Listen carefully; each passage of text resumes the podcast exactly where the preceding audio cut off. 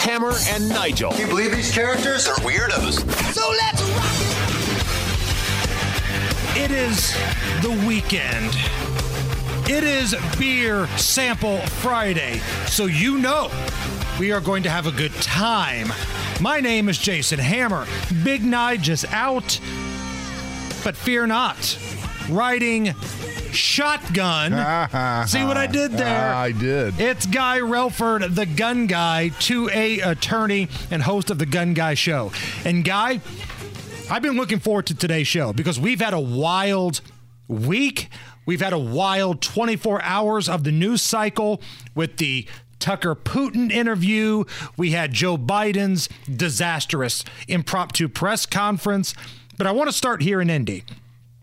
Earlier this afternoon, we found out that Jefferson Shreve, the failed Indianapolis mayoral candidate, the quote unquote Republican who turned his back on law abiding gun owners, has filed paperwork to run for Congress. Yep. He's looking to pick up that seat that Greg Pence is leaving behind. Now, he's not the only Republican who has filed the paperwork to get in the mix. Uh, I think there's around eight or nine folks that are there. Yeah, a whole bunch of them. the return of Jefferson Shreve, your thoughts? Well, I'm just wondering whether he learned any lessons from his failed mayoral uh, candidacy in, in Marion County, and primarily, obviously, no no secret, I'm a Second Amendment guy.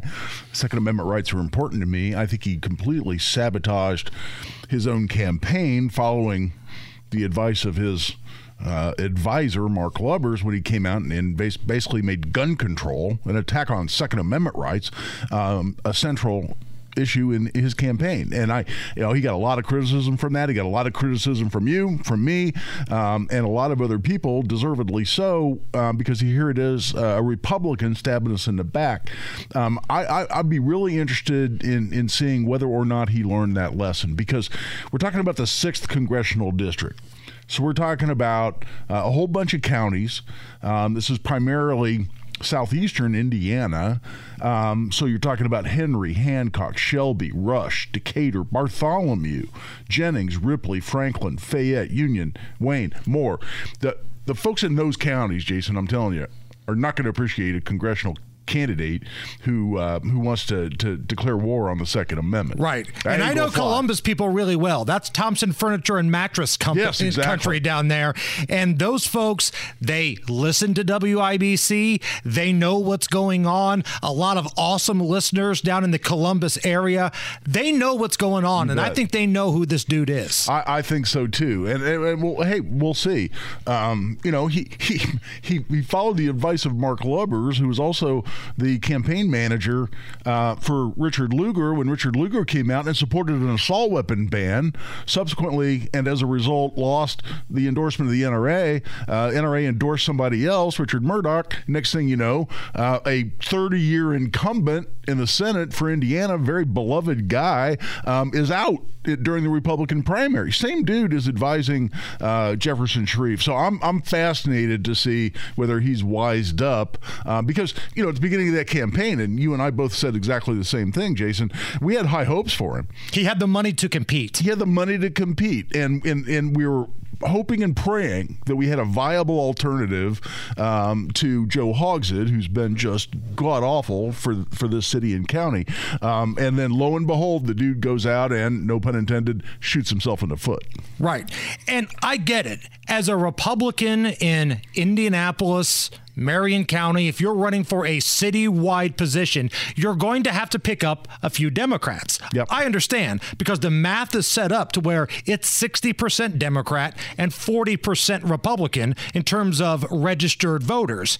I understand that. But there are other ways you can go about business other than blaming people like you, people like me, and law abiding citizens who want to protect their family. We're not the problem here. And that rubbed a lot of people the wrong way. Well, it did because a lot of people, you know, were upset uh, with both of us. Uh, but the, the grief I got, I'm sure, was the same you. did. oh, great, you're you're, you're a Hogsett supporter now. Right. I'm like, no, no, no, no. I, I, I- we need to send a very strong message here that a way to win uh, um, a race as a Republican is not to stab us in the back on the Constitution. And and and where a Republican does that, um, and that sends a message that that's a winning strategy, you've just erad- on that issue uh, anyway. On that issue, you've just eradicated any difference between the parties, and we will never recover those constitutional rights when you have both parties running on a platform uh, that does not support the the uh, constitutional rights of their constituents. That is untenable. That is worse. As bad as Hogsett is, that precedent is worse for uh, us here in Indiana and across this country um, than four more years of Joe Hogsett, as god awful as he is. And I will make this statement because I don't think anybody was tougher on Jefferson Shreve than the people in this room right oh, yeah. now, myself and you, Guy Relford. If he comes out and says, look, I made some mistakes during the mayor's campaign. I listened to some people that I thought had the right ideas. I realize now that was a mistake. I've parted ways with these losers. I understand the errors, and I'm looking forward to being a better candidate moving forward. If he comes out and says something similar to that, yeah. I'm open to this guy. I really am. If he learns from his mistakes and he understands that law abiding citizens are not the enemy here. Listen, I can forgive, but if he doubles down on it and tries to go somewhere else with the same lame message, I'm out. Yeah, but you know, there's there's another issue here too. And listen, I, am in the same boat, and that is I want to be open. I want to have an open mind. I, I, uh, people can can change their minds on issues, but but there's a there's a character issue here too, Jason, because for him to say, well, you know, I learned my lessons in in the Marion County, Indiana Indianapolis mayoral race, and I, have abandoned you know that that plank in my platform of gun control, anti Second Amendment. In doing that, he almost has to admit that the only reason he did it because he was pandering to the liberals in Marion County, right? And he was willing to sell his principles down the road. Um, and in in, in, in, in, in order to win a race in Marion County, what's that tell you about the guy? Right? If he was willing to sacrifice his own principles, including support of the Constitution that you, you have to swear to uphold and defend if you if you are elected, um, he has to admit that oh well I just did that because I was really trying to attract liberal voters in Marion County. That's not really who I was. Oh wow, were you, you relying then or are you lying now? So if you live in the Greg Pence district, the district that he is leaving behind, hit us up here at the Hammer and Nigel show. Let us know what you think. Are you open to Jefferson Shreve or did you hear enough from what happened here in Indianapolis to say I'm good here? Well, and you know, there's another thing here too that comes to my mind, and I'll throw this out relative to my show, and I'm guessing you would make the same offer. Um, but you know, most of the sixth congressional district, if not all, and there's a whole bunch of counties in it, is in the WIBC listening area. And I'll tell you what I would do in a heartbeat. I would have Jefferson Shreve on my show. I know you'd do the same Absolutely. thing. Absolutely, open and, invite and, and an open question. Here's what you said. Just quote him his own words from the Indianapolis mayor race. Here's what you said then about the Second Amendment and gun control um, and, and, and how to prevent crime. Are, is that still your position today? And if not, why not? And, and, and how do you explain that to the ton of people that are listening right now from this congressional district? Uh, open question, you know, no, no, no, no hiding in the weeds, and no ambushes. What's his answer to that question? So hit us up at Hammer and Nigel on social media or at Guy Relford on Twitter. Uh, just let us know what you think. We so You're listening to the Hammer and Nigel Show. What a beautiful Friday. Man, this is awesome. It's the Hammer and Nigel show. I'm Jason Hammer. Guy Relford, the gun guy, filling in for Big Nige. And joining us in studio, the traffic beast, Matt Bear. What is up? He's got his phone in one hand, his vape in the other. And the podcast is hot. It is hot. It is out. It it's is live. It's, it's out real. there now. It is real. I wasn't making this up. Ryan Hedrick and I really did a podcast, and uh, it's I think one of the most humbling experiences I've ever had in my life. It is completely out right now. Supporting sobriety is what it's called, and it's a podcast. Yeah, we tell stories uh, because we have experiences, but it's for people that aren't like Ryan and I, addicts and alcoholics. If it's for the people that got us through what we were going through, what- what we call the people behind the people, like a guy and Hammer and definitely Allison. I mean, you know, we, we don't make it through and become sober and to be able to work out this radio station without people like uh, you guys and most definitely the people that are listening right now and my family and everybody else. So that's that's who this podcast is for. And the feedback, Yeah. Matt, has been amazing because Really? people that I, you know, interact with, you know, they know everybody at WIBC. We're like family to a lot of people. You bet. And that means the world to me. You know, they always come up to me if they see me out at a ball game or one of my kids' events, you know, oh, tell Guy Relford I'm with him. one of the things I've been hearing a lot is, dude, when is Matt's podcast coming out? Because that is going to be so good. I know somebody that it could help. And just so many people have been looking forward to this. I got a text from a buddy of mine today that heard uh, you talking about this, I think with Tony the other day.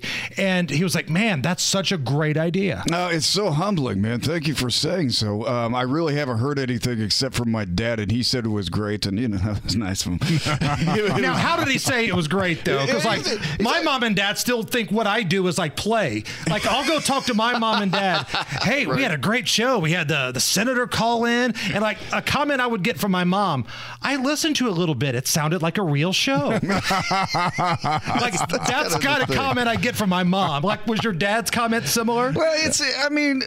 I, I understand like what your mom, my dad, and other people think. It's like, hey, we're, we're taping a podcast this Saturday, and it's just not like you, you sit down and, and start talking. I mean, there's so much preparation, and we Oh, have yeah. meetings about this. And Ryan writes these excellent show rules. He's such a talented writer, and we're still figuring out what I'm good at. There are so many things involved in this, and it, it, it just takes time, man. That's the thing to put it all together. So, so when he says terrific, I, I do take it to heart, but at the same time, I, I it's hard to make people understand. This is why I, I'm in a studio every Saturday morning, and why we're doing this all the time. It's because it, it's an it is such a privilege to be able to do. You know.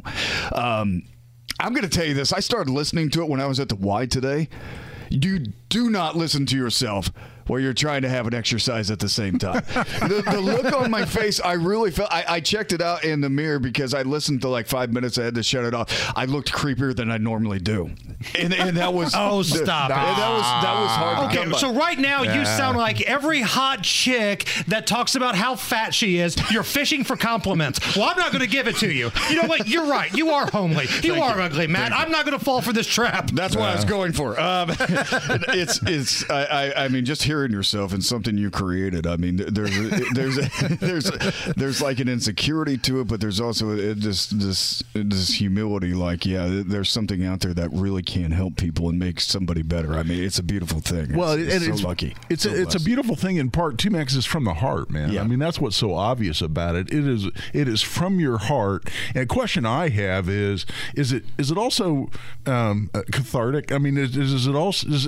is it is it also um, um, uh, helpful to you? Does it does it does, is it beneficial to you on an emotional level just to just to talk about it and just to air it and just to say it and and, and sort of re-experience it? Is that is that a positive thing or is that painful? It's all it's painful and it's all all the time positive. Uh, but yeah, there, It can be there- painful and positive at the same time. Absolutely. I mean, it, you, you just need a safe word. Um, the thing is, it's it, it gets better because while you're doing this, you, you're hearing these awful things and talking about these. All, for for me, we still haven't run back the time when I was drunk on the air, and that's that's I have not heard it since I've been drunk on the air, and that's going to be a tough moment, and that's it's going to be a difficult thing. Ryan told his story uh, involving his mom, or it had had her on even uh, to talk about his addiction. So yeah, there are these tough moments that we have, but we, we don't stay better.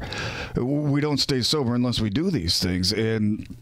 Again, I hate to speak for anybody. I don't ever want to do that. But for me, I, I have a living amends to make, and and this is part of it, trying to help out and give back a little bit. Um, I, when you sober up, things are immediately better in some ways. They really are, just Right. like uh, the clarity of your thinking. But at the same time, man, I don't expect to be forgiven.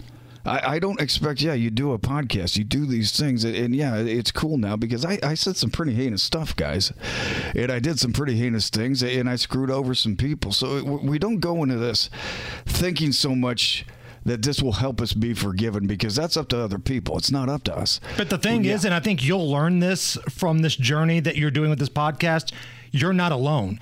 Everything that you just said, there's somebody listening right now, whether they're in their car, whether they're at work, wherever they're listening to this show, that's like, I know exactly what Matt's talking about. Yeah, and I appreciate you saying that because that's why having a recovery group is so important, especially when you first start out. You have to have that support. I mean, the, the best thing about going to recovery groups, I'm not saying the name because it is well, not supposed to, it is anonymous.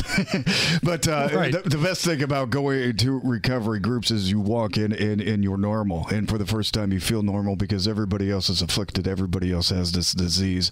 And everybody, in some way, shape, or form, it feels like to me at least, has done and said the same awful things. So it's it, it's it, we're all in there. Yeah, there's there's a sort of redemption, and and yes, of course, you're trying to make your life better, but you're surrounded by people who are trying to do the same thing, and it's it's really a beautiful family, man. I mean, you, you look at an alcoholic and they're in recovery, and you have things to immediately talk about. Right. You, you really do, whether it's legal or financial or or or marital, whatever it is, you are in the same boat, man. And with that, you can help each other up. I.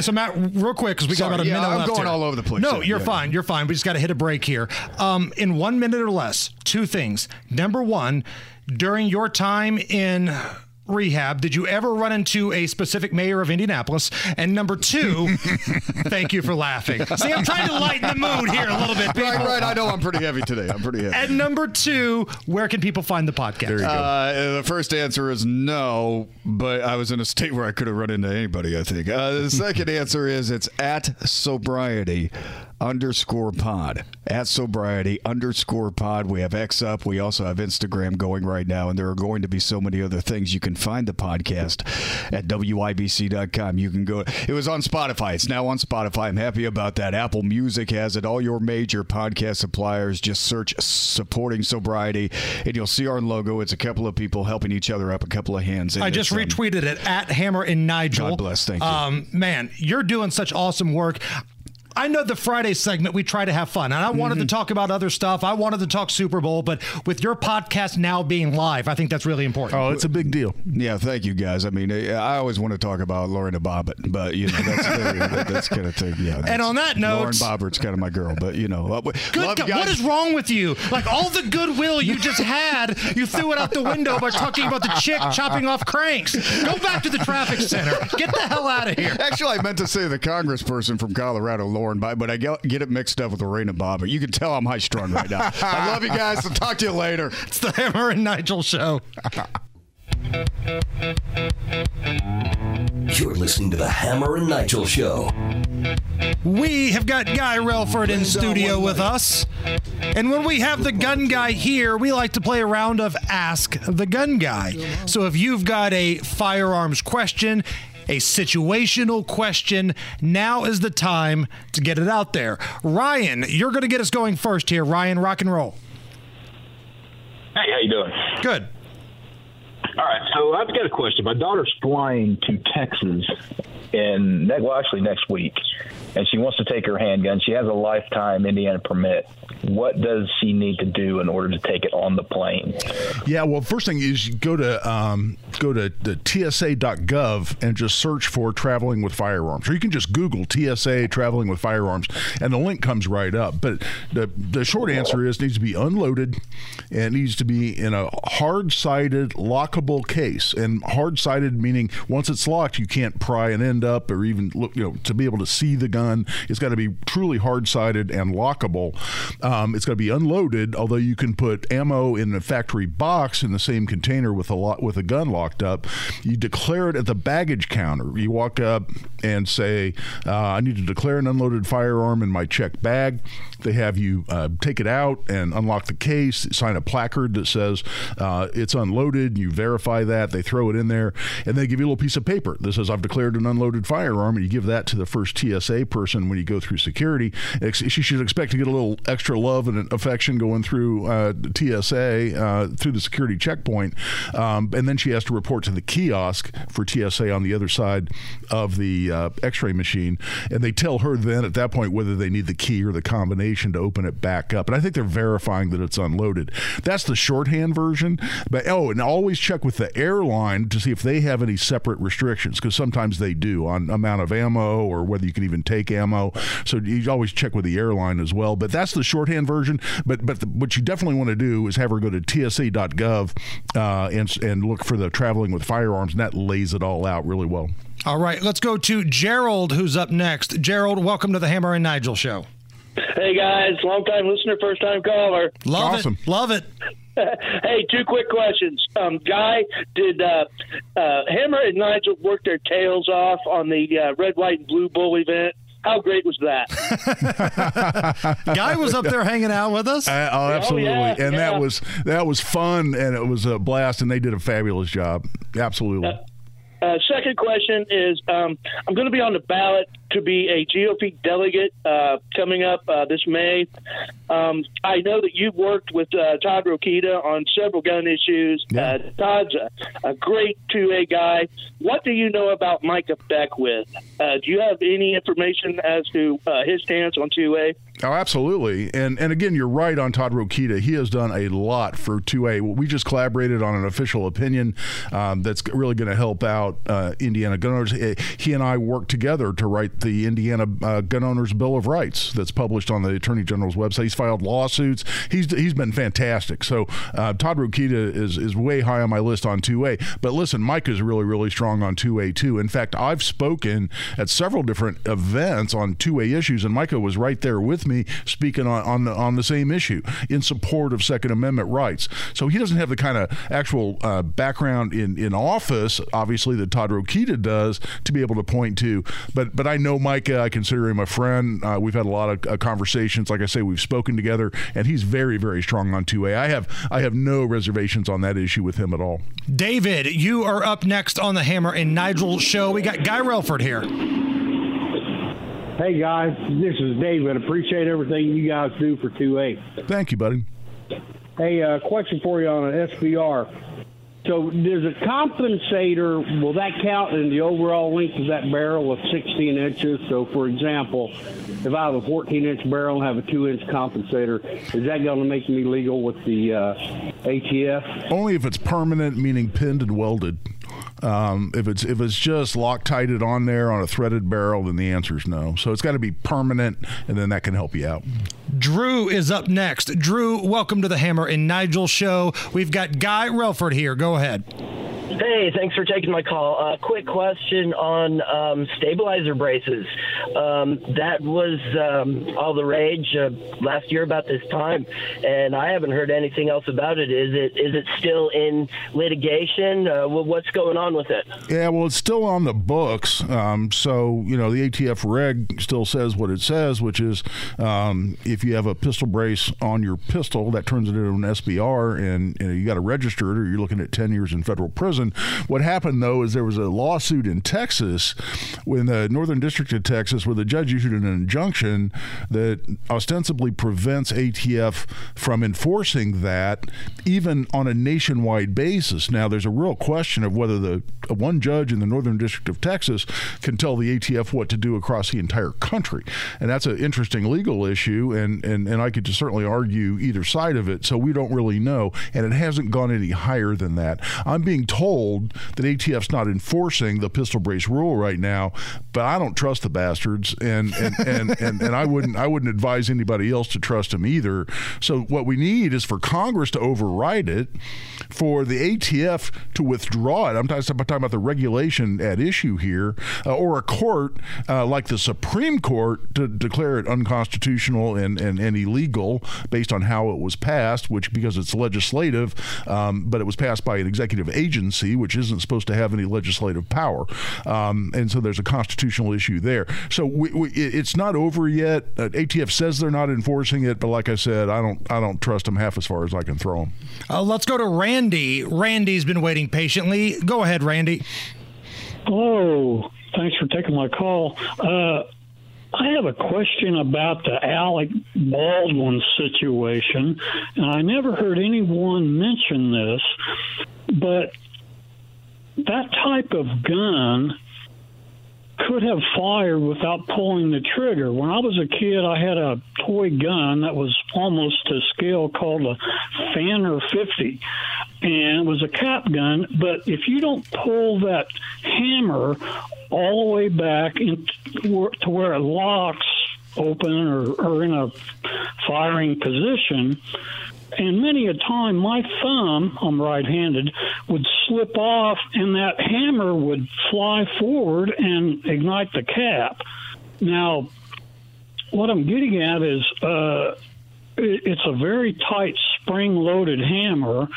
And I have a feeling that's what happened. Alex Baldwin said that the cinematographer wanted him to or zoomed in on the gun. Okay, I'm gonna jump in here real quick because we're running out of time. Randy, thank you. Go Yeah, ahead, and, and, and, and actually, when, it, when this particular gun, um, uh, even uh, being a replica uh, of a of a gun, you know, but was produced in, in the 1800s, uh, actually has safety devices that prevents exactly what you're talking about, and uh, and you need to have your finger on the trigger to be able to fan the hammer like you're talking about. Otherwise, the hammer does not go forward and uh, strike the firing pin. So I, I think that was established out there by the prosecution with their experts. All right, we got two minutes left. I'm going to try to get both of these callers that have been waiting. Let's try to make it as quick as we can. Chad, go ahead. Yes, I want to go to the gun range with my shotgun and my AR. They have these gun carriers that mount to the, your seat, and you can hold the guns behind the seat. Are those legal in Indiana? You can see them on Amazon and everything. Yeah, I mean, you can have, I mean, uh, whether it's smart is a whole different issue, but in terms of the law, you can have a loaded AR with a safety off flopping around in your back seat. And if it doesn't go off and doesn't hurt anybody or endanger anybody, it's just flopping around your back seat. That's not actually a crime. Again, that's really dumb. And I know you're not suggesting you'd ever do that, nor am I, nor recommending it. But the law, do, there's no law in Indiana that talks to you about how the gun, a rifle, has to be transported in a vehicle. Joshua, we got a minute left, buddy. Rock and roll. Hey, uh, yeah, um, I was committed of a crime in '91. Uh, a guy got hit with a brick, bounced off of him inside of a car, hit his passenger in the foot, and I was charged with two counts of battery with bodily injury with a deadly weapon. It was a, uh, and I went to trial, and uh, I realized that later on, after I did my time, which I'm not admitting to it, I never did admit to it, that I was found guilty by a propane judge, and at that year that they were not allowed to make a decision, but to set in and hear. No, I mean, My original judge had went on vacation.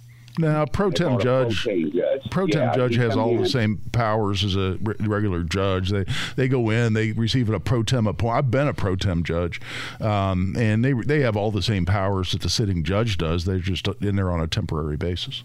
All right. Thank you so much for all your calls. Again, if you've got more issues, you can listen to the Gun Guy Show on the weekends or hit him up on social media at Guy Relford. Caller number nine was DJ. DJ, welcome to the Hammer and Nigel Show. How are you? I'm doing great. Thanks, guys. I love listening to you guys. I, I work second shift, listen every day. Right on. God bless you, DJ. We appreciate that. And Luke Bryan tickets are on the line here. We're going to play a little game called Luke, Duke, or Puke.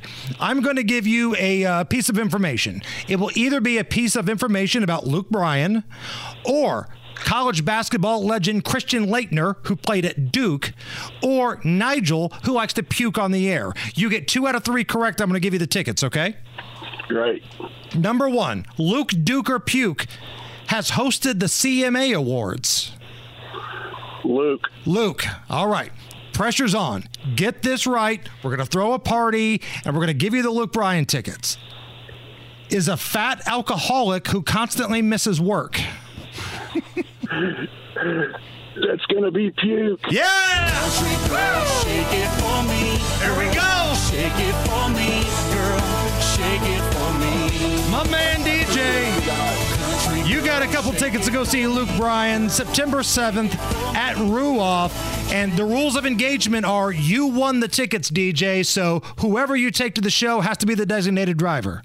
Yes, sir, for sure. Thanks, guys. I appreciate you guys being on the air so much. Right on. Thank you so much. Allison will take care of you.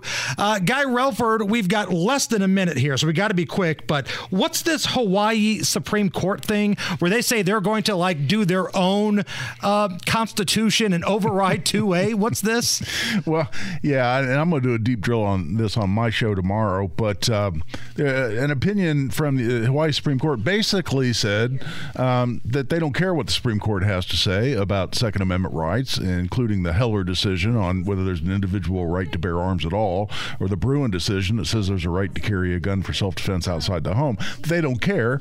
Uh, in Hawaii, none of that applies because the aloha spirit Oh. in Hawaii actually uh, overrules the Constitution and overrules the Supreme Court of the United States. Well, I believe aloha means hello and goodbye, if I'm not mistaken. So I think the Supreme Court, when they ultimately see this, is going to use the goodbye version of aloha, and there's no way that that's going to stand. Exactly. We have got the top stories coming up next. This is the Hammer and Nigel Show.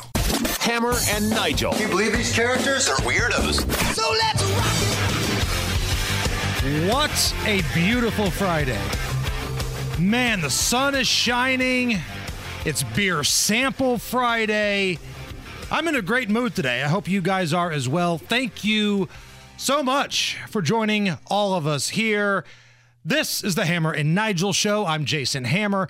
Guy Relford pinch hitting for Big Nige. And Guy, are you one of those people that was very upset? You couldn't sleep at night. Your feelings were hurt because Tucker Carlson was going to interview Vladimir Putin? No, no, no. I, I was more upset when I found out uh, Tucker Carlson uh, wasn't going to be on Fox anymore. I was, I was much, a lot more upset about that. But no, I, I, I was interesting because I knew it'd be a good interview, and I knew um, he would he would ask tough questions, and I was fascinated to hear what Putin would have to say. And what was interesting to me is even before the interview happened, and if you missed it, we're going to play some sound of that coming up here in just a moment. But you had people on CNN literally close to tears because Tucker Carlson was about to interview Vladimir Putin, even though Abby Phillip herself, and we played this soundbite on our show a couple days ago, admitted CNN has been trying to interview Vladimir Putin for a while, and they couldn't gain any traction. But now, since Tucker Carlson did it, and he's somebody that's not employed by one of the major cable news networks now, I think it frightens the establishment news networks that this guy with a Twitter show got the biggest interview in the world. Yeah, and I don't even understand what the basis of that criticism is. I mean, is it that what he's he's now somehow a Putin sympathizer because he's going to sit him down and ask him tough questions? Well, that's what they were saying. That Yeah, was the angle yeah, they were well, using to well- show their jealousy. Well, yeah, but I mean, the, the proof uh, is in the pudding there, which is you know what's what what happened in the interview. I didn't, um, I I didn't, I went back and, and watched snippets of it. I didn't watch the whole thing uh, front to back, uh, but I, he was not coddling Putin. He was not sympathetic toward Putin. He wasn't trying to justify Putin's position. I, I don't think there was anything there that we used to would say, oh, now suddenly Tucker Carlson has jumped into to Vladimir Putin's camp. Right. 100% right.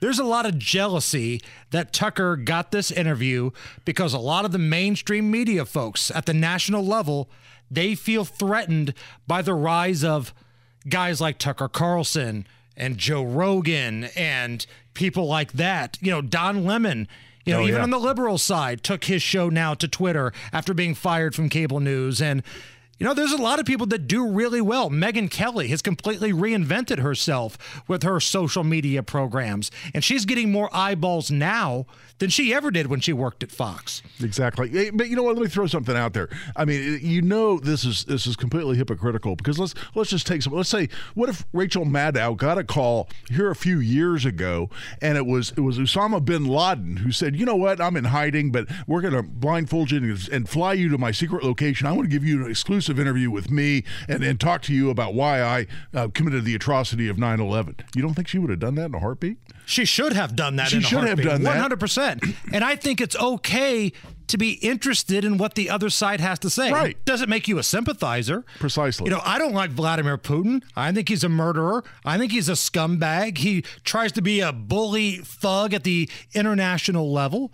But I am curious as to what he has to say because we're only getting one side of the story here in America. We're only hearing from Zelensky where you know, depending on who you are, you either want to put a cape on him and make him Superman, or you want to go ask him for some of your money back. Yeah, right. So let's get into it here. Uh, this was Tucker Carlson chatting with Vladimir Putin. Now, what you're going to hear is the translator, obviously speaking for Vladimir Putin, and I've tried to make this as compact as possible so there's not a lot of awkward silence. Uh, Vladimir Putin asked about why there aren't peace talks between Russia and Ukraine. The president of Ukraine has legislated a ban on negotiating with Russia. He signed a decree forbidding everyone to negotiate with Russia. But how are we going to negotiate if he forbade himself and everyone to do this? We know that he is putting forward some ideas about this settlement, but in order to agree on something, we need to have a dialogue. Is that not right? When was the last time you spoke to Joe Biden? I cannot remember when I talked to him. I do not remember. We can look it up. You don't remember? No. Why? Do I have to remember everything? I have my own things to do. We have domestic political affairs. Well, he's funding the war that you're fighting, so I would think that would be memorable. Well, yes, he funds, but I talked to him before the special military operation, of course. And I said to him then, by the way, I will not go into details, I never do, but I said to him then, I believe that you are making a huge mistake of historic proportions by supporting everything that is happening there in Ukraine by pushing Russia away. So, this little dialogue here between Putin and Tucker goes on for a while. Again, the interview is over two hours long, but we start going down this little rabbit hole of communication communication between Russia and Ukraine, and communication between Russia and the United States. From the outside, it seems like this could devolve or evolve into something that brings the entire world into conflict and could um, initiate some a nuclear launch. And so, why don't you just call Biden and say, let's work this out? What's there to work out? It's very simple. I repeat, we have contacts through various agencies. I will tell you what we are saying on this matter and what we are conveying to the U.S. leadership. If you really want to stop fighting, you need to stop supplying weapons. It will be over within a few weeks. That's it. And then we can agree on some terms. Before you do that, stop. What's easier? I heard you chuckling a little bit, Guy Relford. What's going through your mind? Yeah, it's like, hey, uh, you know, cut off the Ukrainians so we can steamroll them. You know, we can bomb them into oblivion with no viable defense, and and then it'll be over. We will have emerged victorious, and then we'll discuss a resolution with you. Well, of course, absolutely. Again, you don't have to like Vladimir Putin, and I'm not suggesting that you do. But hearing this back and forth is rather interesting, hearing his perspective from it. Oh, yeah. And even I, I was also chuckling when he said special military operation. It's not an invasion. Right. It's a special military operation. Oh, well, yeah. I'm, I'm sure all, all those people who've died there think it's very special. Here is uh, Tucker Carlson asking Vladimir Putin about something that Chuck Schumer said this past week. If you remember, and we played the audio multiple times on our show, Chuck Schumer was doing the media tour and was trying to drum up support for giving more of your money to Ukraine. And he basically stated if you don't do this, who knows? Maybe in a couple years, it's your sons and daughters fighting over there. Tucker asked Vladimir Putin about that. One of uh, our senior United States senators from the state of New York, Chuck Schumer, said yesterday, I believe, that we have to continue to fund the Ukrainian effort, or U.S. soldiers, citizens could wind up fighting there. How do you assess that? This is a provocation, and a cheap provocation at that. I do not understand why American soldiers should fight in Ukraine. There are mercenaries from the United States there. The bigger number of mercenaries comes from Poland, with mercenaries from the United States in second place and mercenaries from Georgia in third place. Well, if somebody has the desire to send regular troops, that would certainly bring humanity to the brink of very serious global conflict. Do the United States need this? What What for? Thousands of miles away from your national territory. Don't you have anything better to do? You have issues on the border, issues with migration, issues with the national debt. More than $33 trillion. You have nothing better to do, so you should fight in Ukraine? Wouldn't it be better to negotiate with Russia? Make an agreement? Is there anything Vladimir Putin said that's incorrect, Guy Relford? Well, that's the thing. No, no, right? I mean, he, he, laid out our problems pretty well that the American media doesn't even report on, like the national debt, which could be completely catastrophic in our lifetime. Um, and no, so I mean, you know, he's not he's not lying. Now, obviously, um, his point is we'll only negotiate after the U.S. stops supporting Ukraine and we emerge victorious. At which point, there's nothing to negotiate, and that's why you know, I, it, it, it, there's there's negotiation negotiation and there's good faith negotiation. He's clearly not willing to do the latter. It is, though, interesting. And Rob Kendall, I think, asked this question on his program earlier today Kendall and Casey. What has the United States gotten in return for all of this money we've given Ukraine? Because Russia is still winning this war. We're just prolonging the inevitable. There's no paper trail that the money we've given has actually helped. We don't know where a lot of this military weaponry is. Some of it's on the black market. And I just wonder what has the United States received in return? And I don't want to hear the answer of, well, Russia hasn't taken over Ukraine. And if they take over Ukraine, they're going to take over the rest of the world. They're not going to take over the rest of the world. That's something ridiculous people say. Well, that's something that's horribly absent um, uh, in the analysis uh, in Washington, anytime they're anytime they're doling out all this money, including billions and tens and tens of billions of dollars, there's no discussion of ROI, return on investment. Right. I mean, that's what that should always be. I mean, you're just spending money. The first question ought to be, what do we get back in return? And there ought to be a specific message to the American people of this is the advantage to our country and the American people that we're getting out of spending these tens of billions of dollars. And when's the last time you ever heard that exp- explanation? All you get is like you said, well, you know, it's going to be like, you know, Hitler rolling through Europe if we don't do stand up and do this. Which is ridiculous. Which exactly. So you're talking about what's the return on investment of Ukraine uh, being able to resist this Russian invasion, and I've never heard anybody even attempt to explain that. And when we're printing all this money just to send over there and adding to the national debt. Think about what just half of the money we've oh. given Ukraine could do for the southern border of this country. Just think about the amount of security, border wall.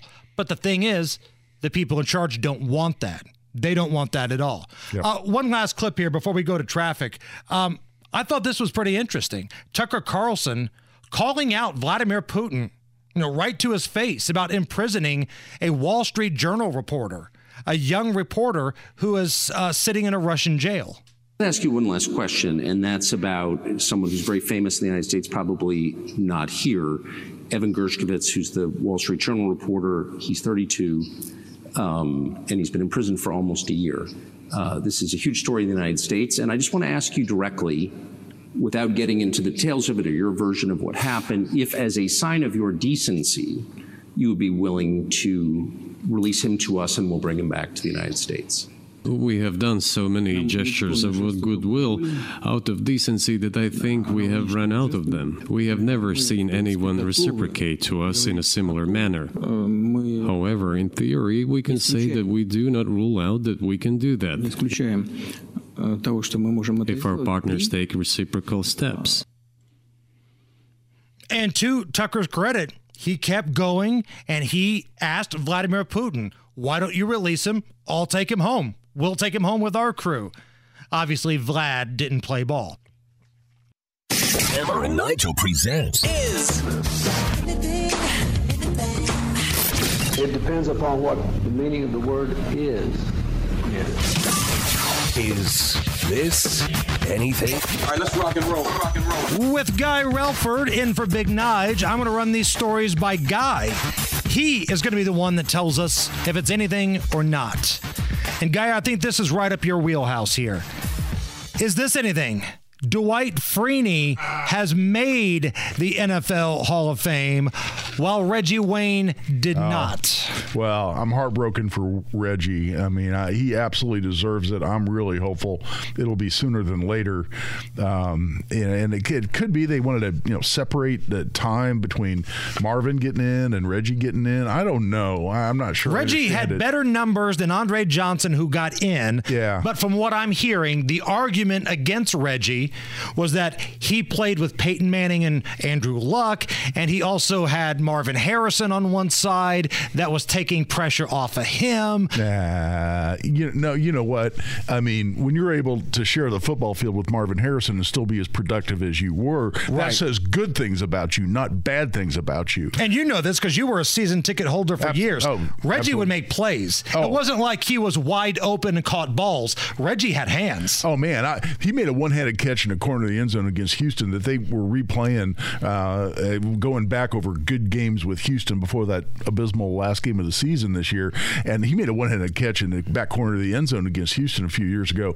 That's still one of the best catches I've ever seen in my life. So I'm heartbroken for Reggie, um, but but that's tempered uh, to a very large degree. But I'm thrilled for Dwight Freeney because I mean I, I wore a Dwight Freeney jersey to a lot of football games, man, all over this country, and uh, and I'm still uh, I would still call that my favorite, most worn jerseys that I've ever had were my Dwight Freeney jerseys, and um, you know I was a defensive lineman back when, and you know so I was always really proud. Did you Uh, have the spin move the Dwight Freeney had? Oh guy? God, no, no! I didn't have. I didn't have the athleticism.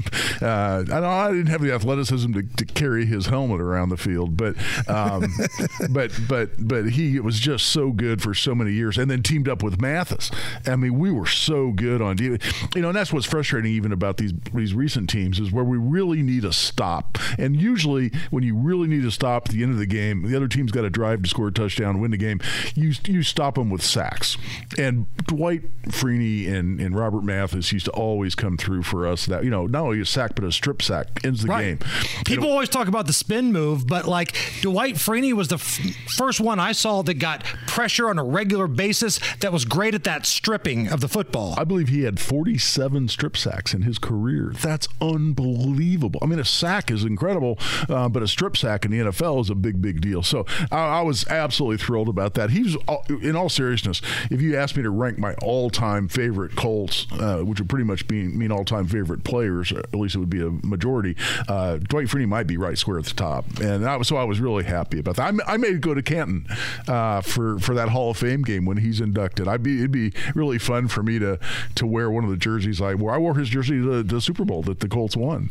Um, and he's a good dude, man. he's a Does a lot of stuff for the community. Always ran camps and stuff Oh, while he was here, and made himself available to the media. Never thought he was some big rock star. You know. Yeah. You know, he's a big deal, but he was a pretty humble guy at the same time. Yeah, I'll tell you what. I, I'm, uh, you know what? I'm, I may organize a trip, man, and we'll we'll, we'll do a, we'll, we'll do a gun guy wagon train to Canton when he's going to be Oh. I like that idea. because I would love to. Uh, I would love to be there when he's. We're looking for sponsors right now There for the. Gun Guy Wagon that's going to go to Canton, Ohio to support Dwight Freeney. That'd be awesome. That would be. And again, not to be a wet blanket about this because I'm a Colts fan too. Sure. But you see all these dudes being nominated for the Hall of Fame or being inducted. And next year, Hopefully Reggie Wayne gets another chance, but I think Adam Vinatieri, he's eligible for the ballot next year. And if you're going to put in a kicker, you have to put in Adam Vinatieri. Oh, he's the goat. So absolutely. Only one Super Bowl out of that squad guy. Yeah. Only one Super Bowl win.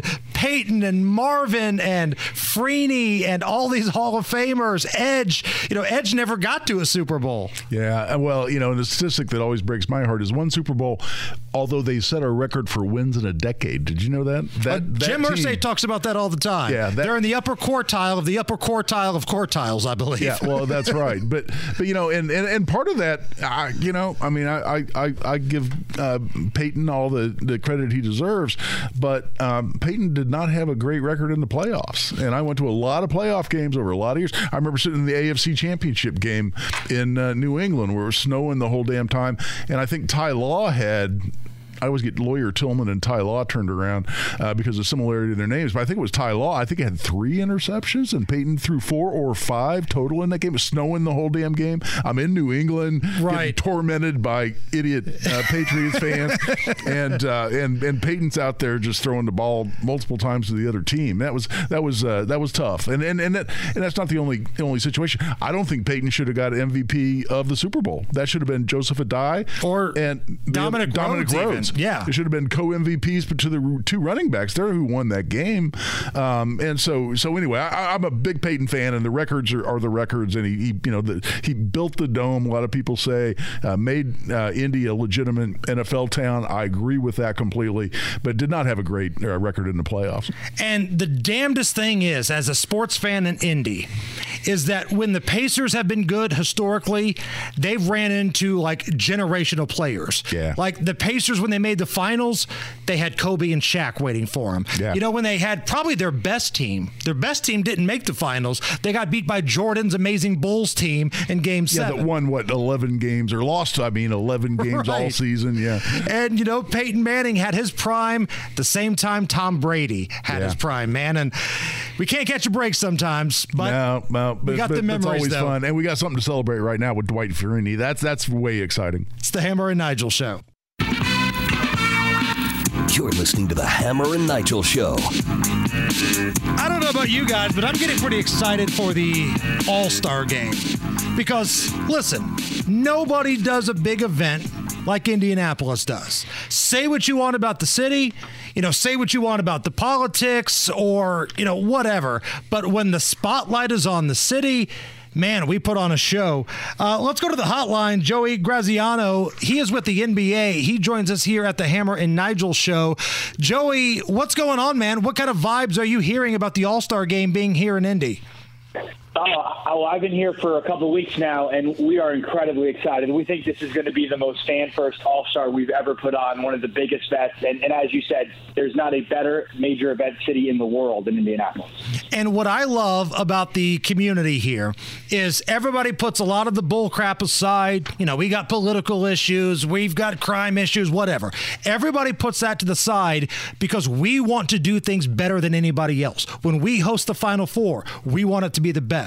When we did the Super Bowl, we want it to be the best. And this lineup of events that we've got coming up for the community, uh, the concerts, the All Star Saturday night with the special LED floor, I'm telling you, man, this is going to be a really cool thing. No, it's going to be amazing. We have the biggest fan event the NBA's ever put on, an NBA crossover live at the convention center, which tips off on Friday. Uh, as you mentioned, we have the best musical lineup we've ever put forward with names like DJ D- Diesel. Uh, we have MGK, T Pain, and Zedd, Keith Urban, Walker Hayes, Jelly Roll, Lil Wayne, all performing live at the convention center during part of our NBA crossover concert series.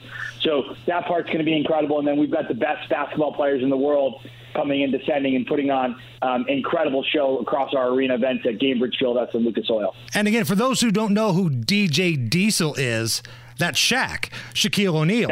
he was supposed to be, uh, yeah, the DJ at Carb Day, you know, here in Indy at the 500 a couple years ago, uh, but the schedule didn't allow it. But now he gets to come back, and again, we're not talking about some nickel and dime cover bands here. We're talking about a wide genre of artists, whether it's country with Keith Urban, you've got the hip hop shows, you've got some rock shows. It's a little something for everybody, isn't it?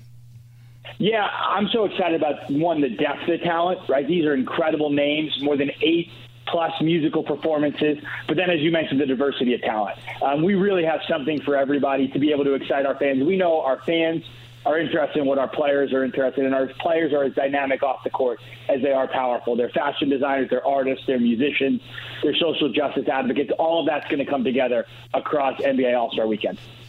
You know, I was there uh, at the Colts, or Colts, at the Pacers Warriors game last night uh, in uh, Fieldhouse, and uh, the NBA was running promo videos, uh, you know, at, at, at, during breaks and whatnot. And I got to tell you, they were showing you know highlights of, of past like slam dunk competitions and, and highlights of the actual NBA game and and highlights from the Rising Stars competition. And I got to tell you, the buzz in the stadium when they're showing this stuff, you know, it was it was really well produced, uh, great music, and and running these highlights. But you know, but they but they're but they're uh, promoting uh, All Star Weekend, and I got to tell you, the buzz in the stadium was through the roof. People are excited about the All Star game coming to Indy, and the people right there in the stadium were excited. Yeah, I was I was there as well, and it was it was obviously other than the result, a great night to be a Pacer. right, Um, right. But we had you know we have more than 190,000 fan ticketed opportunities, and as you mentioned, the Pacers are leading the way. They're, they are involved in everything from we've got players that are part of the NBA Rising Stars game on Friday night. Um, we certainly have an incredible team that's part of the All Star Saturday night with our skills competition with Tyrese and Ben um, and Miles Turner performing in the skills competition and Tyrese in the three point competition. And then obviously Tyrese is a starter on Sunday. So I think that if you're a Pacers fan, there's just so much to be proud of. And then for all Hoosiers, this is a this is a global moment where you are going to be able to showcase your city, showcase your state, showcase Hoosier hospitality, what makes this place great. And from Monument Circle all the way to Lucas Oil, you won't be able to go half a foot without knowing you're an, an NBA All Star. And we're going to have free activations, enough for the family. And we want everybody to be able to come down from morning until the end of the night. We don't mind a party at the NBA. So we Right want you to be able to hang out from morning until the end of the night with us in downtown Indy. Joey Graziano is our guest. He's with the NBA. We're talking about the All Star game, which Indy is hosting next weekend. It's not just a day, it's a full week long um, of activities here in Indy. Joey, if somebody's listening right now and they're saying to themselves, you know what, I don't have hundreds of bucks to buy a ticket to the All Star game or the slam dunk contest, but I want to come down and I want to be part of the activities, what can they do? Certainly. I, I think I'll, you're going to want to go to the NBA Events app, which has access to all the different information. We've got an entire playbook um, that we've built out, which includes just free activations. And so if you come down to Monument Circle, you have Hoosier Historia um, that's going on and, and existing. We've got free activations across Georgia Street. Um, we built out a cultural corridor to make sure uh, that our, our local fans are able to be able to participate in the best art and fashion and music that Indy has to offer. So we've got a number of events that are certainly free. And one of the best ways would be come down, come to the JW, and I want you to scan the nine-story high Tyrese Halliburton, uh, scan our flow code there to enter for the most exclusive prizing the NBA is offering, including access to suites, a golden ticket moment, um, entryway onto the court, behind the scenes, and in locker rooms. You can access all of that. We had our first local winner announced yesterday, all by scanning the flow code on the JW Marriott. So, Joey, today, you know, it's Friday. It's uh, approaching five o'clock. I'm looking out the window. I see Monument Circle. There are banners going up. Everything's starting to come to life. What are we going to see in Indy over this next week? A full NBA takeover from the airport and the incredible work that they've done there um, to welcome our global fans, fans coming from more than 30 countries, 125,000 plus fans descending on Indianapolis next week. They will know from the minute they get off a plane. And then for those who get to downtown Indy, we've got our work to do because we are taking this entire downtown over. And so, from as I mentioned, from Monument Circle to Lucas Oil, it's going to be full NBA all the time. One more time, where can people uh, go to get the information on events that are happening every day and all the different activities? If you want to buy tickets, you're going to go to NBAEvents.com. And if you're looking for the latest schedules, uh, appearances, uh, product drops, merchandise collaborations, all download the NBA Events app. Do we, real quick, last thing, I promise you before I let you go, because I know you're a busy dude. Is there an update on uh, All Star jerseys? Because I know a lot of people have been wanting to buy Tyrese Halliburton All Star jerseys. But it seems like there's been a shortage of that. Do you have anybody you can complain to for us about that, Joey? You know, it's, it's a great that you say that. I was with the I was in the Pacers team store yesterday, which is an incredible, one of the best in the league team stores, and they were talking about how they ran out at, uh, of, of Tyrese jerseys. They were actually borrowing from some of the other teams. But the great part is our our merchandise team is now in town. And they are taking over, uh, taking over the Pacers team store, a number of different hotels. They'll have a big merchandise drop at the convention center. So starting next week, you're going to have all of that All-Star merchandise all the time. You can also always go to the NBA NBAstore.com and get that Tyrese Halliburton jersey. But I saw it. I got to say, it's pretty slick looking. I'm going to get myself one as well this weekend. Right on. Joey Graziano of the NBA. We're looking forward to it, man. Thanks for taking the time. Thanks, Joey. Thank you for having me. Hammer and Nigel. Can you believe these characters are weirdos? So let's rock! But there are going to be no charges, and part of the reason is because the special counsel writes At trial, Mr. Biden would likely present himself to a jury, as he did during our interview of him, as a sympathetic, well meaning, elderly man with a poor memory. But other than that, everything's fine when it comes to the President of the United States. It's the Hammer and Nigel show. I'm Jason Hammer. Uh, Big Nige is out. Guy Relford is filling in. And wow, it was a wild, you know, evening of the news cycle. Because around six o'clock, the interview came out with Tucker Carlson and Vladimir Putin. And we played you some highlights of that earlier. You can hear our perspective, our takes on the podcast page WIBC.com. What we didn't expect was an impromptu press conference from Joe Biden where he wanted to respond to the special counsel's claim that he's basically too old and senile to be held accountable for taking classified documents. Now, I'm paraphrasing there, but look up what the special counsel said, and that's what's going on. An elderly man with uh, bad memory and would therefore be sympathetic to a jury. And you know, and, and when I when I when I heard those words. Uh, for the first time, elderly man with a poor memory. First thought is this guy has the nuclear football. Right. I mean, this is a guy, you know, who, who, now you know and I know that there are probably 20 different people between him and, and a button anywhere. Right. Um, they send him to his room with a pack of crayons and he's Yeah, good to go. exactly. But, you know, at least uh, in terms of his job description, um, the, a, a guy who can be described that way, an elderly man with a with a bad memory, and he's a leader of the free world. Oh hell no. Whose idea was this press conference? Because Biden's not calling the shots. Like somebody can overrule Joe Biden.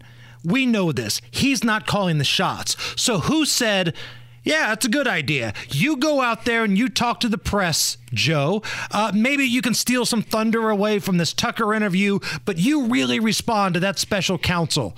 Who thought that was a good idea? Or, and Guy, if you wouldn't mind throwing me that tinfoil hat that's right next to you over there, uh, let me put this tinfoil hat on. They wanted him to do this because they want him off the ticket and they want everybody to see how much of his fastball he's actually lost. You know what? That that is an interesting theory because my assumption when I saw it, Jason, um, I went the completely opposite direction. I looked at, it, I said, you know what? This is the this is the one time the old man put his foot down and said, no, by God, I'm mad. I'm going to go on the air. I'm going to express myself. I'm going to refute these things um, and and get out of my way, make this happen. And and I, I thought, you know, it, it, against the advice of his handlers, decided to go in there and point his finger at the camera and you know, and, and in his mind set the record straight. And all he did was completely reinforce everything anybody was talking about anyway. It was a total backfire. Total backfire. Because he went up there, he was angry with the press, he was mumbling, he got things wrong, and everything you thought about Joe Biden came true. It was verified in that impromptu press conference last night. So let's get into it here. Biden called Israel's response in Gaza following the October 7th attack by Hamas over the top. And then, on top of that, he confused the presidents of Egypt and Mexico. I'm of the view, as you know, that the conduct of the response in Gaza, in the Gaza Strip, has been um, over the top. I think that, uh,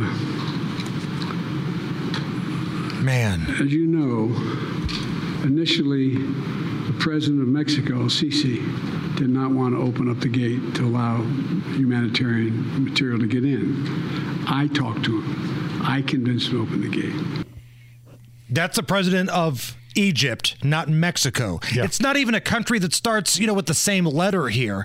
so he's clearly out of it. And then like one of the things in the special counsel report was that Joe Biden doesn't remember um, his son passing away, doesn't know a lot of details about it, even though he talks about it all the time. But if you listen to Joe Biden, he makes it sound like Bo died in combat in Iraq. That's not the case. He died of a, a brain cancer situation five years after he came home. This is Joe Biden uh, responding to that report. But if you listen, he forgets the name of the place where Bo got his rosary. Frankly, when I was asked the question, I thought to myself, it wasn't any of their damn business.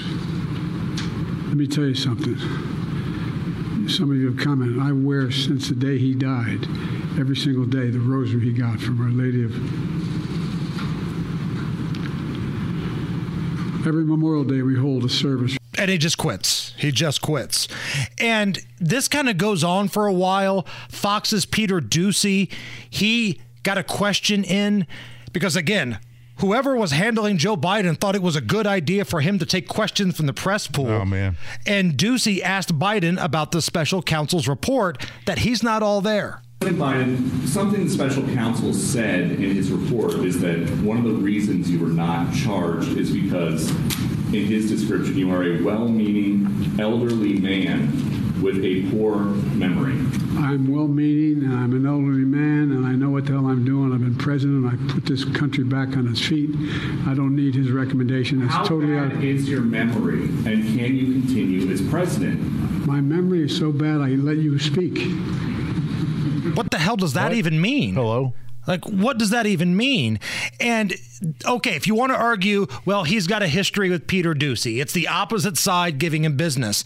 You're starting to see more and more now friendly fire. Like normally the press corps at the White House, it's all people that sniff Democrat butts. That's who they are. They're starting to turn, and Joe Biden got snippy last night. Mr. President, for months when you were asked about your age, you would respond with the words, watch me. Many American people have been watching and they have expressed concerns about your age. That is They- your judgment. they- that is your according judgment. to public That is not the judgment of the press. They express concerns about your mental acuity. They say that you are too old. Mr. President, in December, you told me that you believe there are many other Democrats who could defeat Donald Trump. So why does it have to be you now? Why, what is your answer? Because answer I'm the most question? qualified person in this country to be president of the United States and finish the job I started. The wheels are falling off here, guy. Yeah. The wheels are falling off. And Kayleigh McEnany, uh, former White House press secretary, somebody that knows what it's like to have to go up in that press room and, you know, put out some fires and deal with a hostile group. This was her takeaway last night. We just saw an unmitigated disaster play out before our very eyes. We just watched a wounded political animal hobble to a podium and react with defensiveness, with anger. And you know it's bad, Jesse, when you have the White House press corps. They are essentially an extension of the Joe Biden press and communications team. Bingo. When they are shouting at him, asking repeatedly, Are you going to step aside, Mr. President? The CNN correspondent asking that. When NBC, NBC of all places, writes a headline, A Nightmare Special Counsel Report Triggers Panic Among Democrats. And when you have a president who, for 45 minutes, announces a press conference with no topic, giving the world 45 minutes to speculate, is he stepping aside? What would life be like under a President Kamala Harris? For 45 minutes, the nation got to feel that panic, and I don't think they will forget it come November. Everybody thought that was a disaster last night. Everybody thought that was a train wreck, except for Jeffrey Toobin of CNN. Oh, here we go. Now, Jeffrey Toobin, if you remember, was busted playing with himself on a Zoom call in front of a female journalist and colleagues. And he also, in a separate situation, tried to force an abortion on a colleague's daughter that he knocked up. That Jeffrey Toobin, all of a sudden, He's the guy of virtue. He's the guy that feels like it was inappropriate for the special counsel to put all that information in the report. There is no reason why this report had to be 300 pages. There is no reason why this fairly straightforward case had to be treated this way. And the, uh, I mean, this was just like what James Comey did to Hillary Clinton when he supposedly cleared her of the use of classified information and then talked about how reckless and terrible she was. You know, pro- the job of prosecutors is to put up or shut up. If you have a case, bring your case. If you don't have a case, shut the hell up or say as little. Do you think he's playing politics? I absolutely do. Jeffrey Toobin's awful cocky for a dude that got busted treating his body like an amusement park on a Zoom call and trying to force an abortion on the daughter of a colleague. Now, all of a sudden, he wants to lecture you on what's appropriate or not. So, in honor of Jeffrey Toobin trying to be Mr. Tough Guy, let's take a trip down memory lane here. Let's do a Hammer and Nigel Records tribute to Jeffrey Toobin and the things he does on Zoom calls. And, Guy, when we did this song a number of years ago, I was listening to a little bit of uh, Motley Crue smoking in the boys' room. Woo! Hey, did you ever seem to have one of those days where you just want to take all your pants off on a Zoom call? You know, I used to have those kind of feelings all the time, and then I finally did something about it. Let me tell you. Sitting on a Zoom call thinking it's a drag. I get the sudden urge to put my hand down my pants. when I hear the hot chicks, I know it's my cue to drop all my legal briefs and break out the lube. Come on! Stroking in the Zoom room. Stroking in the Zoom room. CNN don't care what I assume, but everybody knows that stroking ain't allowed on Zoom. there it is. was, the, was the breaking out the lube line necessary? Had to make it realistic. Little throwback Hammer and Nigel records for you for Mr. Tough Guy, Jeffrey Lubin Toobin. You're listening to the Hammer and Nigel Show. It is on like Donkey Kong. This is the weekend. This is it. Super Bowl weekend. It's the Hammer and Nigel Show. I'm Jason Hammer. Guy Relford pinch hitting for Big Nige and a lot of money. Lots of cash going to be wagered on the Super Bowl this weekend. Over 26 million Americans will wager at least something on the game. So I thought, you know what? This would be the perfect time to bring in my degenerate friends, the folks that have been making bets with me all year at WIBC.com, comedian Scott Long, professional handicapper David Stefanoff. Gentlemen, welcome to the Hammer and Nigel show. How you guys doing? What's going on, guys? Uh, I was just going to say I feel a little um, insulted and uh, but totally accurate of your description of me as a degenerate. It's a term of endearment, man. Like, listen, if you're the kind of guy that's going to gamble on a coin toss, if you're the kind of guy that's going to gamble uh, an NFL player against a college basketball player, like Scott has done in our video this week, degenerate Yeah. fits, man. Degenerate fits. Uh, can I just tell you, Hammer? I just made. Uh, it was I didn't get good odds, but I just made a lot of money on betting that Nigel wouldn't be on the call. yeah, that's like betting Alabama against a MAC team. You're not going to make much money on that. David Stefanoff, our professional handicapper from FollowNeverFade.com. Uh, let's get into this here because there are so many different ways you can bet on the Super Bowl. Uh, Scott and I right now on our video at WIBC.com. We've got five different bets. I've bet the game. Scott's got five prop bets. What sticks out to you as a professional here? The game is going to be absolute, probably going to be one of the best, most watched game ever. I think the quarterback play. It's it comes down to quarterback play, and uh, we got probably one of the best besides Brady coming with the Kansas City, and we got the young kid. I think uh, I'm I'm looking at the prop bets like Purdy throw an interception. Hammer, we talked about this before. We was off the air yesterday. I like this Purdy to throw an interception, and I love this game to go over. Everybody's talking defense, defense, defense, but you got two awesome quarterbacks, two one awesome, awesome offense. I love the game over, and I love Brock Purdy to throw an interception. Hammer. I'm with you on that one. That was one of the picks that I have on the video right now at WIBC.com. Scott, I'm in on Kansas City, and let me tell you why, and then you can dissect whether you think I'm insane or not. It's all about me. It's all about me because if I lose betting with Patrick Mahomes, I can go to bed at night and think, you know what? Tip my hat to San Francisco, but I put my faith in Andy Reid as an underdog, which is usually money. I put my faith in a generational quarterback. It didn't work out. But if I bet on San Francisco and get beat, I have to look at myself in the mirror and go, You win with Mr. Irrelevant over Patrick freaking Mahomes? What's wrong with you? Does that make sense? Yep. Reality. It common sense. actually does, and, and I'll just. Uh, it's interesting. I just saw the greatest, most famous better of all time. His name's Billy Walters, and uh, they asked him about his game, and he's like, Uh, I lean with the Chiefs. I'm not going to bet a lot. Probably only about five hundred thousand to a million. so uh, that's kind of where I'm at. Uh, you know, my five hundred thousand to a million. I probably wouldn't even bet this in a regular week. Uh, there's a lot of good prop bets, but you're right, Hammer. It pains me, and you are insane. This has nothing to do with you being insane, but I'm just saying it's you cannot bet against Patrick Mahomes, Andy Reid with two weeks. Shanahan has never won in this circumstance.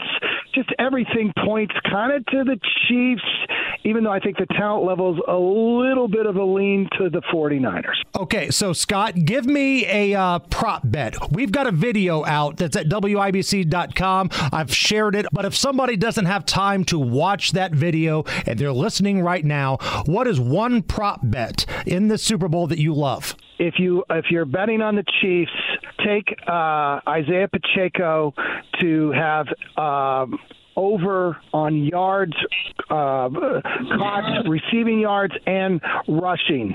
I think he's going to get the ball a lot. The Chiefs have kind of pared back from what they were doing earlier when they were throwing to all the guys who can't catch the ball.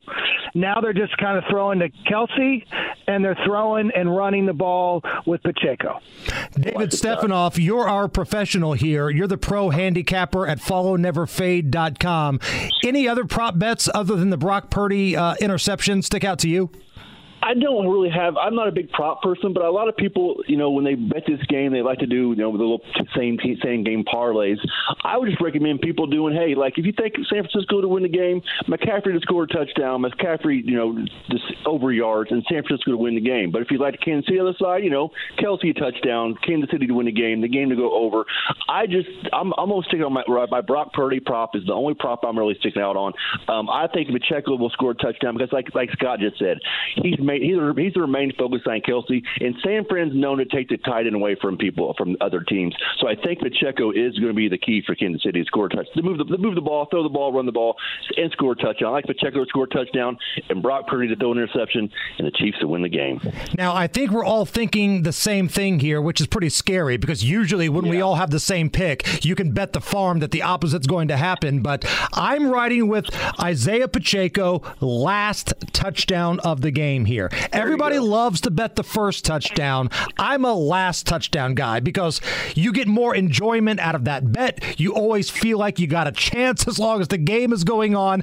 And if you look at Kansas City this postseason, every game they've played, the last touchdown scored was Isaiah Pacheco. He's their closer, plus 540. Around that, depending on your sports book, that's awesome odds for a guy that's their closer. That's what I like, Scott. I think you're right. And um, I just will tell you also, I look at the game as one that's going to be super close. All the games the last 15 Super Bowls have been five points or less.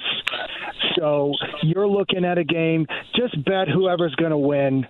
You, take the money line, especially if you're on San Francisco. You know, don't worry about the two. Just take the money line because that's probably where it's going to wind up. David, if anybody would like your uh, expertise, I know you have a VIP service. You're a college basketball guru. You've got lines on IU, Purdue this weekend, and everything else. How do people find you, David? I'm all over social media. FollowNeverFade.com is the website. We're on Facebook, TikTok, Instagram, YouTube, Twitter. Message me directly. Check all websites. But hey, FollowNeverFade.com is the name. Just type it in. You'll find me everywhere. Thank you again, Scott and Hammer. Good luck to you guys this Super Bowl weekend. Thank you. And Scott, if somebody wants to book you for their corporate event, or maybe they're just a lonely Carmel housewife, how do they find you? Uh, find if you're a lonely Carmel housewife, find me at the Marsh. oh, that, that, used to be my move. Um, I would just say uh, get a hold of David, and then he'll tell me how. Because I will tell you right now, that guy is the goat of college basketball and tennis. There we go. Thank you, yes. Scott. Thank you, Scott. ScottComedy.com. FollowNeverFade.com. Gentlemen, I appreciate the time. Good luck, Bye. guys. Bye bye.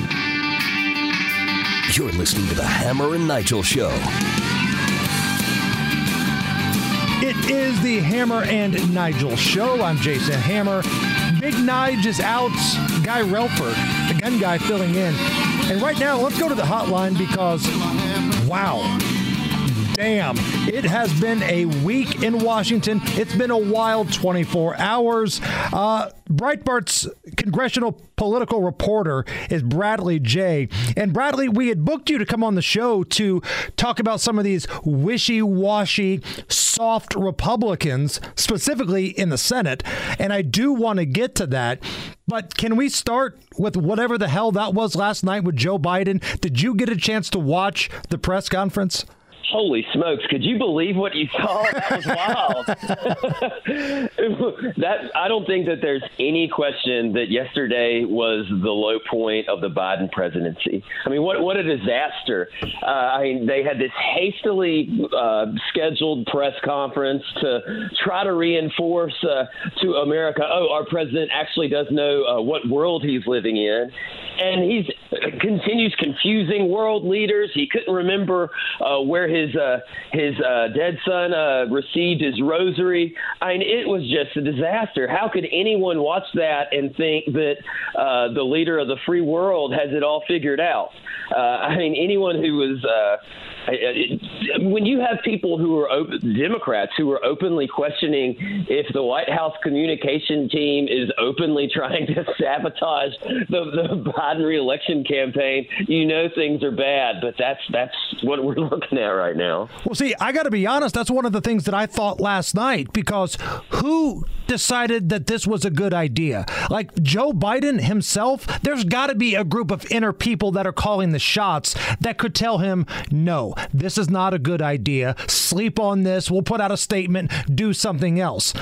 But he went out there and made things worse. He threw gasoline on the fire last night. He absolutely did. He turned what could have been. Uh, I mean, clearly the report's language, the examples in the report, it from yesterday. I'm talking to you know special counsel uh, Hur's uh, report, who was looking into Biden's handling of uh, classified materials. Uh, it said he couldn't remember within several years when his son died. Uh, it said, and, and of course, we're talking about a president who speaks all the time about when his about his son dying, and even uh, in in public, in, in statements, in crowds, has gotten the year wrong. Has said he died in Iraq when no, it was five years after he returned, and he died of brain cancer. So, to, but to see these types of examples from Biden's own Department of Justice is just wild. It detailed of several occasions when he couldn't remember when he was vice president. Right. And this is just wild. But that could have been, well, you know, it's it's uh, in some government report. Maybe it's partisan. I don't know. You know, you could. St- there was still uh, the White House could still distance himself from it. But to roll him out like that and to simply confirm that the worst fears that any American could get from reading the highlights of, of that report are true, I mean, it's it's just how does simple uh, mismanagement account for that? You know, they claimed, oh well, this was something that uh, the president really wanted to do, uh, going out last night addressing the nation. Well, first of all, uh, uh, first of all, uh, you're, you're not going to convince me all of a sudden that now it's the president calling the shots and making those decisions. Right. I just don't believe it. Um, but secondly, no. You, I mean, it, the, the president is clearly not well right now. He's been traveling. I mean, goodness gracious, even the the uh, the Super Bowl interview. Every president, you know, does the softball Super Bowl interview, and they canceled that within the, uh, the last couple of days. And this is coming off uh, several occasions, just uh, over the past month or so, where Biden has detailed supposedly recent conversations with uh, world leaders. He's you know just picked up the phone, chat with, chat with who have been dead for years. One of them going back to 1996. Right. The president is not well. How can anyone deny at this point? Last night just drove it home for good. And whatever happens next, what, what the Democrat Party does, what Biden does, what the White House does, to to try to move beyond this, ooh, I don't know. It's anybody's guess right now. And the thing is, Bradley, this isn't anything new. Like anybody that's actually watched this objectively play out over the last couple of years, this isn't anything new. Here in Indiana, we lost Representative Jackie In a fatal car accident. Awful tragedy. Joe Biden named a building after her after she had passed away and then held a press conference and he was upset she was not in the room. So, you know, talking about how he's had conversations with people not alive and looking for dead people in a room, this isn't anything that's all of a sudden coming out of left field. This is the way this dude's been for a while.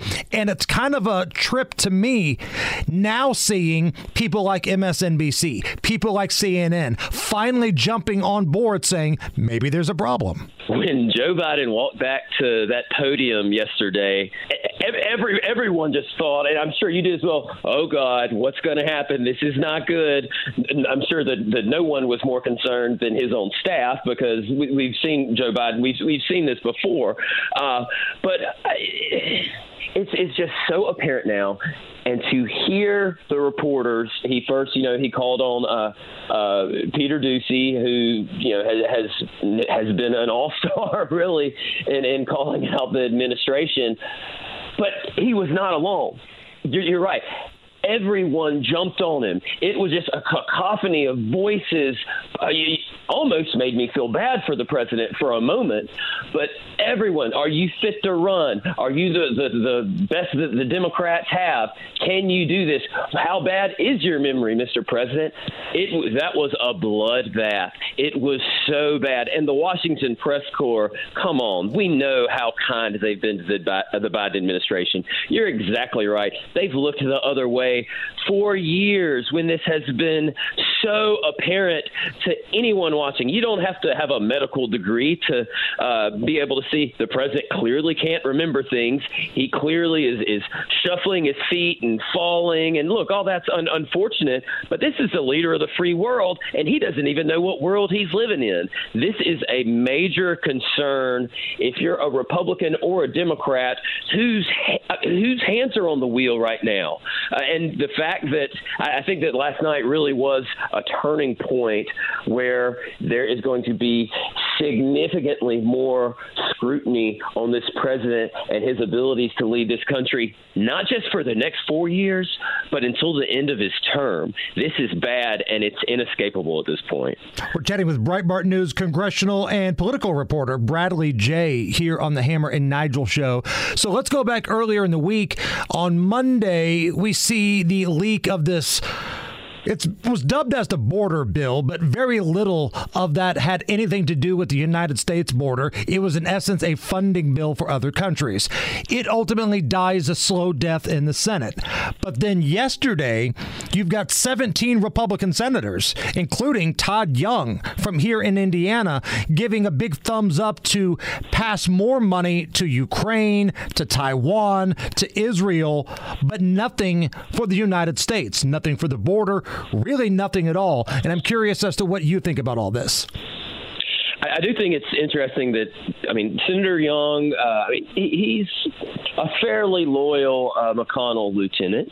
Uh, he he has broken with him some in the past. Uh, but you've got senators out there who are, who are fighting uh, for amendments uh, saying, you know, we're a senator. I represent my state. I've got the the right to offer my input on this and to advocate for uh, for what what they want to help shape this bill.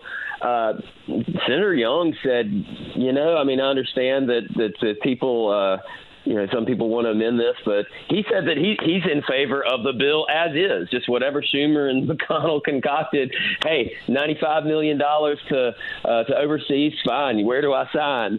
Uh, it, it really is uh, remarkable, I think, that, uh, and I will note, I don't know for sure that this bill will pass the Senate. It looks pretty good.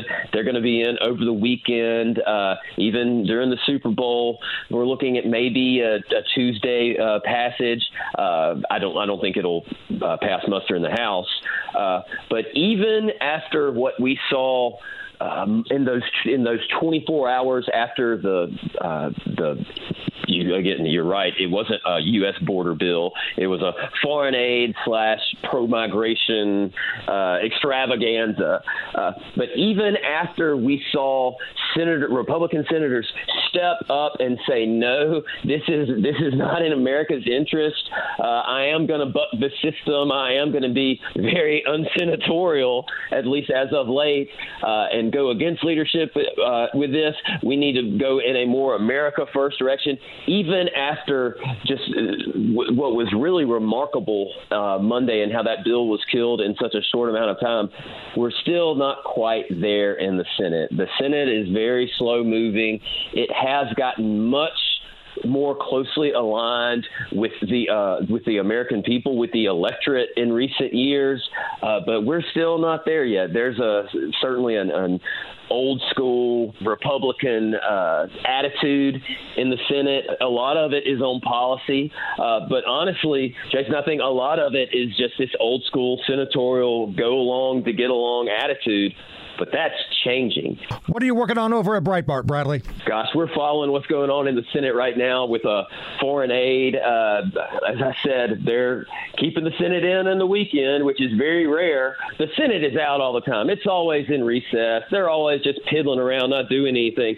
But the fact that they're staying in over recess to try to send a bunch of American taxpayer money overseas when we have all the problems we're facing, I think that says a lot. I would not say that the Congress is a, a great example of uh, productivity right now, but we're going to do all we can to stay on top of it at Breitbart.